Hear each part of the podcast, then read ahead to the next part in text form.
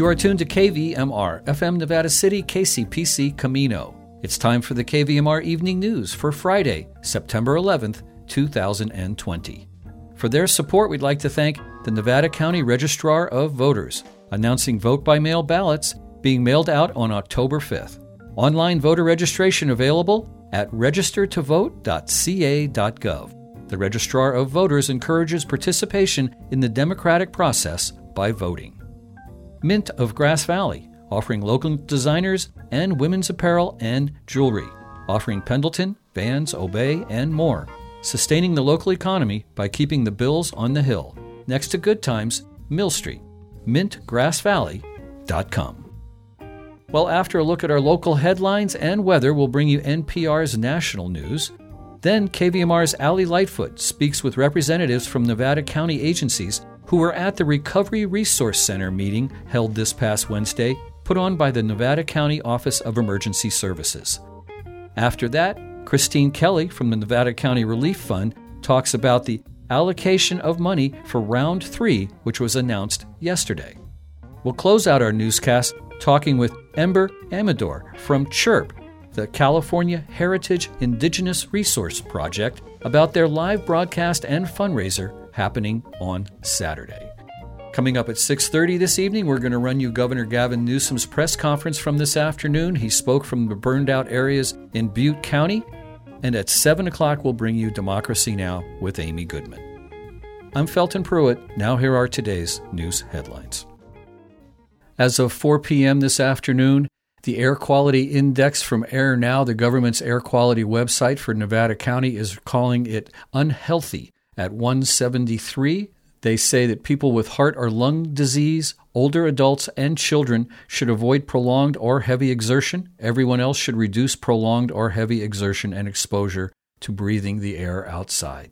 It's recommended that people go indoors and use air conditioning if possible. Use the recirculate setting on your air conditioner if possible. Wearing an N95 mask when outdoors is recommended. A standard cloth face covering does not help as much. The United Way of Nevada County is working with Interfaith Food Ministry and will be distributing supplemental groceries tomorrow, Saturday, September 12th, during the Food Access Saturday program. Food Access Saturday takes place every second Saturday from 10 a.m. to 12 noon at Interfaith Food Ministry, which is located at 440 Henderson Street in Grass Valley. Ubinet reports that several wireless carriers recently petitioned the California Public Utilities Commission to rescind a state rule that requires carriers to equip cell towers with backup power. This 72 hour backup power rule keeps cell towers running even during natural disasters, when power grids may be shut off to prevent fires from spreading, and when consumers desperately need their phones to work.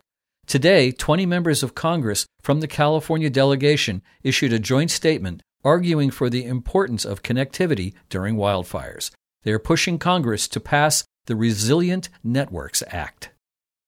The New York Times reports that the health effects of wildfire smoke are not fully understood and that particles differ in some ways from other air pollution, which has been shown to cause disease. But wildfire smoke, which can include toxic substances from burned buildings, has been linked to serious health problems. There is no doubt when this is happening, people's health is suffering, said Sarah Henderson, senior scientist in the Environmental Health Services at the British Columbia Center for Disease Control.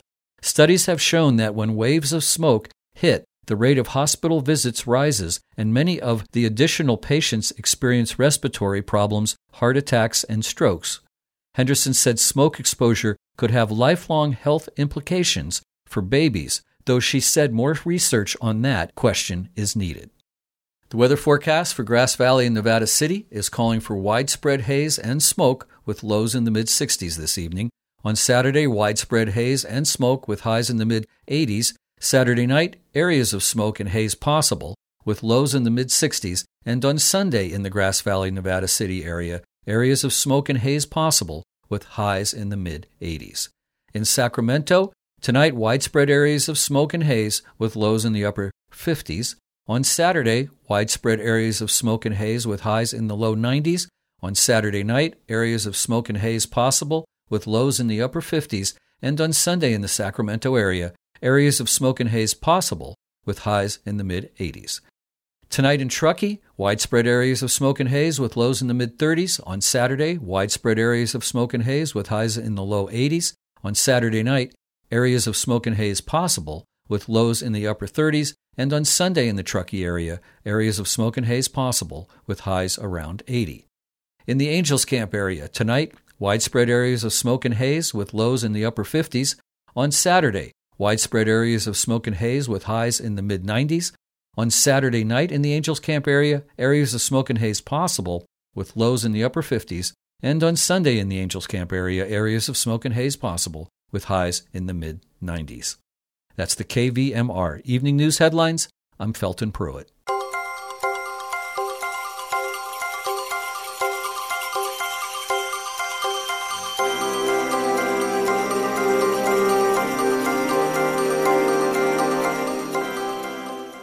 Live from NPR News, I'm Jack Speer. In California, nearly 15,000 firefighters continue to battle 28 major wildfires across the state. As Brian Watt from member station KQED reports, fire crews are making some headway. California's Fire Protection Agency says better weather conditions have helped firefighters gain ground on the many wildfires that began three weeks ago. But poor air quality continues to plague many parts of the state, and the challenges are far from over. 24 new fires sparked on Thursday, and crews were able to contain most of them quickly. But wildfires have now scorched more than 3 million acres in the state. That's 26 times what burned in the same period last year. And it's only September. Some of California's most deadly and damaging fires in recent years occurred in October and November. For NPR News, I'm Brian Watt in Oakland. Americans are remembering the 2001 September 11th terror attacks today as the ongoing coronavirus pandemic changes how memorial ceremonies are being conducted, and a presidential election campaign also affects this year's dynamic. In New York, victims' relatives gathered for a split screen remembrance at the September 11th Memorial Plaza at the World Trade Center and another nearby set up by a 9 11 related organization. President Trump spoke at the Flight 93 Memorial in Pennsylvania. Democratic presidential hopeful Joe Biden laid a wreath there at a different time of the day and also spoke at the 9 11 Memorial in New York. The Trump administration says it now has two Arab Gulf states will be normalizing ties with Israel. More from NPR's Michelle Kelemen. President Trump says he hosted a call between Israel's prime minister and Bahrain's king and says they agreed to normalize ties. This follows a similar move by the United Arab Emirates. I am very hopeful that there will be more to follow. I can tell you there's tremendous enthusiasm on behalf of other countries. Palestinians objected, accusing the U.S. of trying to torpedo the Arab Peace Initiative, which offered Israel normal ties with the Arab and Muslim world once the Israeli Palestinian conflict was resolved involved.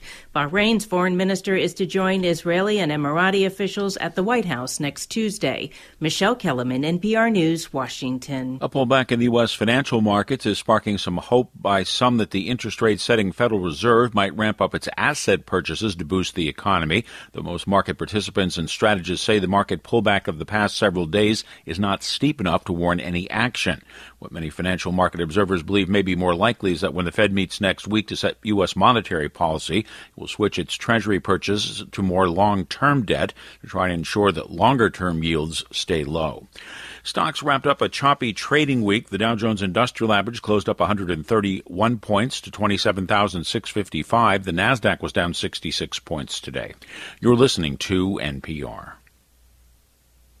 This 19th anniversary of the 9 11 terror attacks is being observed in New York City and at the Pentagon and in Shanksville, Pennsylvania.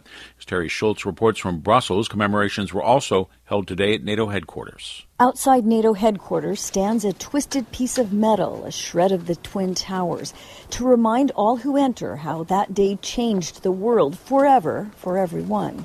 U.S. Ambassador to NATO Kay Bailey Hutchison was then a senator from Texas. I will never come to 846 Eastern Standard Time that I don't remember gathering my staff together in the United States Senate and saying, we may be next. Secretary General Jens Stoltenberg recounted Europe's response. The attacks were on U.S. soil. but we were all hit. Collective defense was invoked for the first time. NATO planes patrolled U.S. airspace. Soon after would begin NATO's longest military engagement, the ongoing war in Afghanistan, where, Stoltenberg noted, peace talks start tomorrow.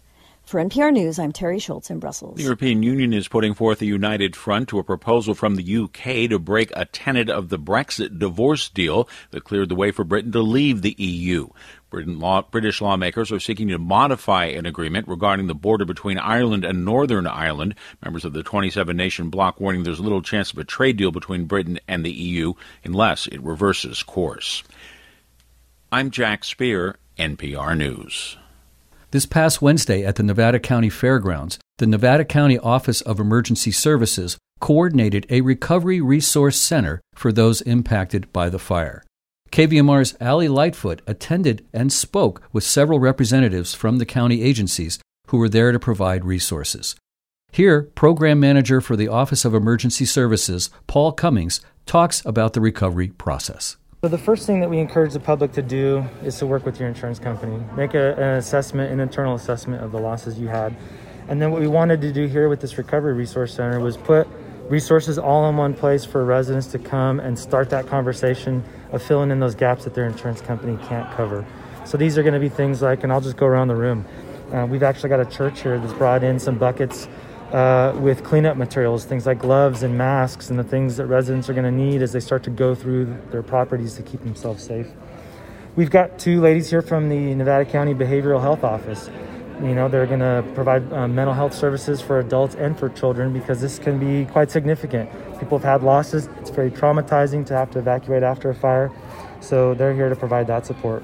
We've actually got a gentleman here from the assessor's office because now your property value has changed and that's going to change other things like your, your taxes and things like that. So um, um, he's here to answer those questions. We've got somebody from NID. You may have had losses to your NID infrastructure or may, maybe changes to your bill now because you're not using NID um, resources. We have somebody from AT&T who can answer those questions about um, billing or connectivity. Uh, we have Department of Social Services here to help you with any unmet needs in that way. Um, environmental health, which is really focused on the debris removal and, and the safety element because after a fire, uh, it can be very unsafe. There's a lot of things that have been burned now, there's ash, so it's hazardous to you and to your family. So they'll help you work through that process. Building department, because we've got to rebuild, we want to move forward, and so they'll help streamline that process and answer those questions for you. We've got two fire chiefs from Nevada County Consolidated and Penn Valley Fire, which were the two main fire districts where this fire took place and they can answer questions about damages that maybe happened to your property during the response. They can just answer questions about, hey, what happened to my house during the fire? Where did, what was the fire doing? Just to give you that peace of mind and that closure. I spoke with Terry McMahon, Fire Marshal for Nevada County Consolidated, and Penn Valley Fire Chief Don Wagner. What we're doing here today is we brought uh, a map of the fire and trying to answer questions that people may have about their their property. Anything from you know the, the fire lines, why dozers went bulldozers went through an area, or uh, anything from that to you know what do I do when I rebuild? You know, are there going to be extra fees or things like that? So, just uh, trying to support um, the Nevada County OES and, and um, you know just help help out where we can and just educate people. Can you talk about some of the damage that occurs during a fire, not from the fire itself, but from fighting the fire? Everything from the retardant that gets dropped onto to the buildings and the plants and the vegetation, trying to wash that off from stains to uh, the damage from running heavy equipment, the bulldozers, um, heavy fire engines, water trucks into driveways, the road roads, culvert pipes. Um, going back after the fact where they've cut the, you can see the the hash marks around the fire, um, where they've cut dozer line out of trying to uh, re- rehabilitate all that dozer line to prevent erosion when the winter rains come, and try to put back um, big boulders or things like that and try to make it look like we didn't just cut a two lane highway through the middle of this, the forest. Um, you know, uh, those pieces and trying to get it ready for prep it for the winter rains. That's the biggest thing and try to prevent the runoff and the erosion, um, you know, the loss of the soil and that type of thing. Um, those are the, probably the main things after the fact.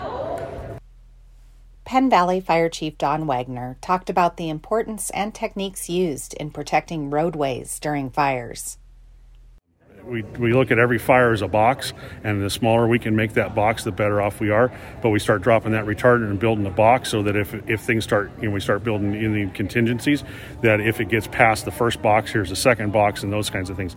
And in particular on that roadway, the big concern was that um, when this fire came out, um, after that system had moved through, you, the, with the way the winds and the wind weather patterns go, it took off and it kind of shot it off with a wind with a little bit of a wind piece and when that winds die down and we go back to a normal on normal weather pattern this time of year for us is, is with the seasonal onshore flows would take that fire from that lower part of that canyon and send that up to jump highway 49 and it's right into nevada city. It's a quick run at that point uphill so putting a lot of retardant out there to try to prevent that uh, if the embers did drop down into that stuff um, and and preparing for the next wind change of where's this thing going to go next and stay one step ahead of where the fire is going to go and put our put ourselves between the fire and people and get people out of harm's way. And that's you know so that's why you'll see a lot of retardant in some of those areas. And fortunately you know we did have the aircraft available close at the grass valley base to be able to, for quick turnarounds to get that retardant down. Um, and and I think that was probably one of the one of the factors that helped try to guide the fire with retardant to give it a pathway and and you know and limit its destruction. What is in fire retardant? It's mostly water. Um, there's uh, water, um, and then the part of the chemicals are actually kind of like a fertilizer and a little bit of clay and some colorant so that they can see where they've dropped so that they can you know you, will see it red um, and you can so that the aircraft can see where they've dropped and where they haven't and they can continue their path of their retardant um, most of the time the stuff that they're using now is doesn't stain the houses and the paint and the cars quite as bad as it used to be. It used to, to be a little bit worse for that. But a lot of times you go back once you get some winter rains onto that if you go back and look at the areas where they've dumped retardant or we've even used our fire, some of our wildland firefighting foams because of the detergent base to it it's going to be really lush and green there once we get some rains back to it um, because of the of the of the items that are in it. It's not toxic we don't really look at it, you know, of getting. There were a little bit of a concern on this fire where it got into some NID ditches that it flushes through, but um, you know, when it gets does get dropped into some of these creeks and streams, it's not doesn't kill the fish and harm the fish and things like that. So, the firefighters in, in California and all over the West are, are absolute heroes right now what helps you guys? Like, what can people do in the community? Not necessarily in terms of donating, you know, outside a fire station, but just like what what do you guys hope the community will do that will help? You know, there, there was somebody just put a post up, and and I wish I could remember it kind of verbatim, but it was you know along the lines that you, you know the the food issues and things we don't want to to, to be encouraging that. Um, it was one of the biggest things is a thank you. When you see us out, you know, is that thank you is when you see an engine staging in your neighborhood or things like that.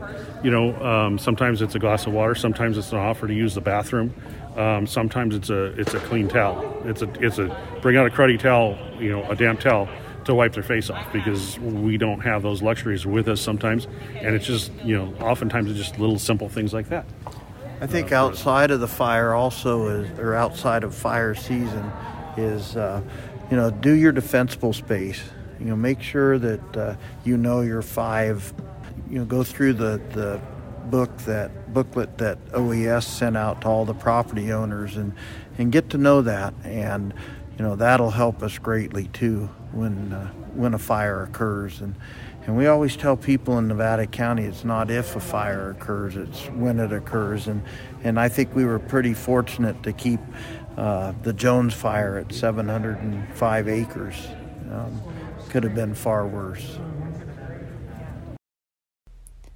For those impacted by the Jones Fire, more information and resources can be found at mynevadacounty.com slash Jones Fire Recovery. This is Allie Lightfoot for KVMR.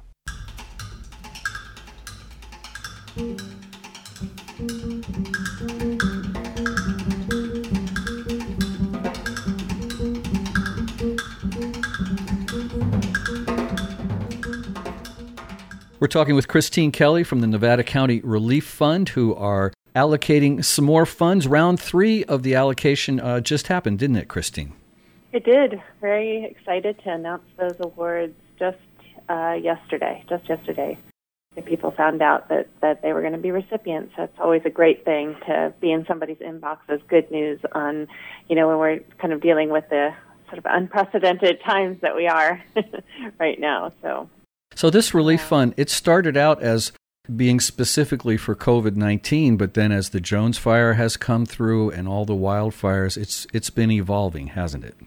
Yeah, and I think that you know what we're looking at is the relief fund grants that we're giving, and right now we have uh, three grant programs operating. One towards small business and nonprofits. That's that's a micro grant program. Um, a larger um, amount for not safety net nonprofits, and of course um, a relief fund for the survivors of the Jones Fire. And as you know, as we're looking at these sort of rolling, what we're calling rolling crises, um, we're starting to really think about what, how can we, as an entity, be responsive to the needs of the community in terms of building resilience. So that's sort of the next stage of our development. I think as an entity, the Relief Fund as an entity is, you know, how how can we be value add to the community? Well, it's certainly been of value to a lot of uh, local business owners so far. I know that. So this was round three that just was announced yesterday. Yeah, round three. I, we've given away six, a little bit over six hundred and sixty-seven thousand dollars just in just since June. So that's pretty unprecedented. I mean, we've we were able to raise close to half a million dollars in private funds and donations from the community, um, both in major donors that that have really stepped up in our community, but also grassroots efforts. I mean, all of our donors are listed on on the website, and you know we're. It's been wonderful to. It's just as great to receive a five dollar donation from somebody as a you know fifteen thousand dollar donation. So it really speaks to how the community really wants to come together and support each other, which is great because we've been experiencing so much polarity. I think um, specifically around COVID and public health issues and things. So it's just really, it is really uh, heartwarming and, and important to focus on the fact that we can come together and support each other. So um, yeah, it's been really great to work with the fund. So round three specified was specifically for what exactly? So it was slightly different. The county received uh, a significant CARES Act um, package and county the county board of supervisors uh, felt uh, was very generous and supported uh, the programs that we're doing and uh, sort of passed through two hundred and fifty thousand dollars of that to the relief fund to be distributed. So very similar. We we kind of ran it through those two um, primary programs, the nonprofit safety nets, which are really sort of the you know the food pantries. Um, we're, we were looking specifically for um, organizations that are working to help with parents and childcare and with with kids. Um, so you'll see in, in some of those uh, grants, like Friendship Club, for example, was one of our larger awards in the nonprofit safety nets. Um, and but then the small business side, um, we had $120,000 go to organizations that support small business, like Grass Valley Downtown Association, um, or the Truckee Downtown Merchants Association, all the way down to very, very small, almost what we call micro businesses, sort of home, home-based um, artisans and you know massage therapists and like. So it's really it's tough to to have over 1.4 million in requests and only have $220,000 to give away, but we are trying to you know trying to look at how we can best support the community. So we have a fantastic group of people that come together every time we have uh, it's time to distribute, and they really thoroughly research and go through every grant proposal and um, come up with a list of recommendations, which then goes to our community advisory council. Um, who approves them, and and then they get distributed into the community. All right. So this was round three uh, announced yesterday. What happened? Is there a round four coming up soon? Then I assume. As you know, every time that the fund has raised a hundred thousand dollars, we uh, we distribute that money. So um, right now, I think we're looking at um, again, sort of taking what would be a natural pause anyway in in our cycle, as we've just sort of cycled through, the bank balance is down. Um, we're taking this opportunity to really look at what the future of the fund is as an entity and how can we how can we continue long-term support, and also to work with our partners such as your Business Council um, to try to assess what the needs for small business are going to be in the future um, here in the next six months to a year, uh, because you know sort of those immediate needs may have changed over time. Um, so we're so lucky to work with fantastic partners like SBC. Um, Steve Frisch and Kristen York, who's their VP of Business Development there. It seems like this is a, a, wonderful idea when it started, the Nevada County Relief Fund, and it's evolving as the world evolves and changes, which it has in the last six months.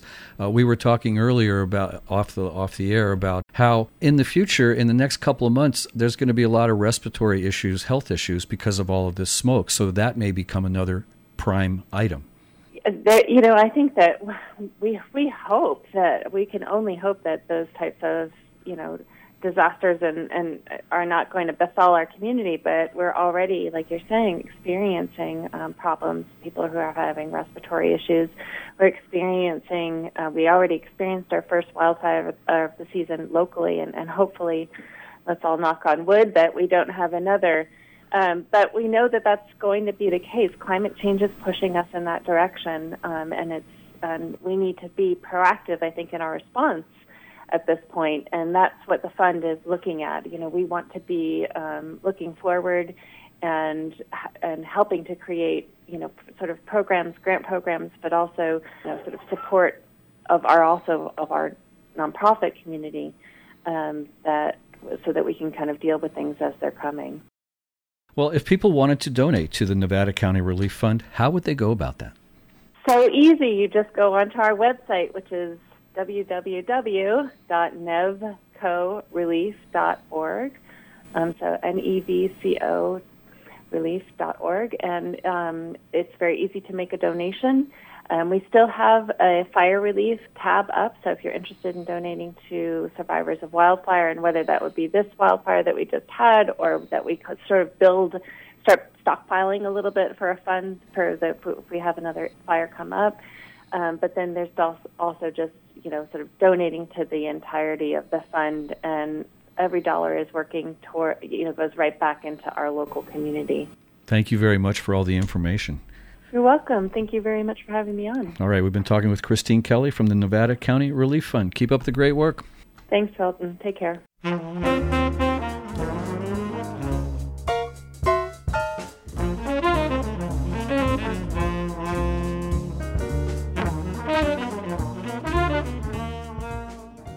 We're talking with Ember Amador, the executive assistant of CHIRP, and CHIRP is the California Heritage Indigenous Research Project. Thank you for uh, talking with us, Ember. Yeah, hi there. Good to be with you today. Thanks. So, you guys have a really cool live broadcast coming up, a digital broadcast that everybody can stream. That's coming up tomorrow night, Saturday, from the Center for the Arts. Why don't you tell us about it? Yes, I'm, I'm really excited about this event. It's going to be very educational. I feel like it'll be a really impactful, uh, definitely a cultural event. And there'll be multiple musicians, local artists Marie Sue and Lindsay Bellows, and then we're bringing in MaMuse, who used to live in the area, is currently in Sebastopol, but they definitely have a familiarity with this with this region, and have had songs inspired by being here. And then uh, someone we're really excited about having with us, who has been such an advocate for so many various tribes around the country, Lyla June Johnston, who is a singer, poet, and a powerful advocate for tribes who are needing that kind of support beyond all of the music, there's also going to be a showing of art. The Visibility Through Art, Invisible No More initiative uh, has a collection of art that's in the Granucci Gallery at Center for the Arts currently. That's on display through September 19th if you make reservations with the center. And that is three years of art done by local artists in collaboration with the Nevada City Rancheria Nisenan Tribal Council the artist being guided by them and creating just some really significant cultural pieces. And it's free to go and see that display. Donations are certainly appreciated, but most importantly, we want people to just learn more about the tribe and those who have always been here on these lands through that art. It's a beautiful way to learn more. And so we'll have several artist interviews that will play throughout the evening on Saturday and also getting history and story and song from the tribe. So really there's going to be like a lot offered and I think that this is an event that would be beneficial specifically for people who are local to the area just to know more of the history of where they live. And certainly for anyone to tune in from anywhere the more visibility that this small tribe can receive the better. The funds from this event as well as typically when we do fundraising events are to go towards restoration of the tribe's federal recognition. So having their visibility be far and wide is only supportive to that cause it's coming from the Center for the Arts tomorrow night at 6 o'clock, but this is an online event. How do people tune in? Yes, this is online. It'll be broadcast from the center, making it really special. And the event will be on Facebook Live. It'll be Chirp's Facebook page, which can be found at Nevada City Nisenan uh, on the Facebook, or also on Chirp's YouTube channel, which is at Chirp CA. It's C H I R P C A. Very good. And this all is getting under tomorrow night. About how long is it going to go for? It'll be from 6 to 10 p.m. This is a virtual event. It's available to everyone, and it is free, and we are grateful for any donations. And you can access that through the Center of the Arts webpage. You can find more information and links to donate there. Okay, that's the Center for the Arts.org. I know that one, so we can throw that oh, out. Oh, right, yes. All right, so this is all happening tomorrow night, 6 to 10 p.m., live from the Center for the Arts. It's a virtual online concert, and it's benefiting Chirp. Uh, we've been talking with Ember Amador. Anything else you want folks to know, Ember? Check out Chirp's site, C-H-I-R-P-C-A dot org. It's a great place to learn more about the tribe and about Chirp and how they're serving the tribe and to find out more about this event. We've been talking with Ember Amador. You have a good weekend. Thanks so much. You too.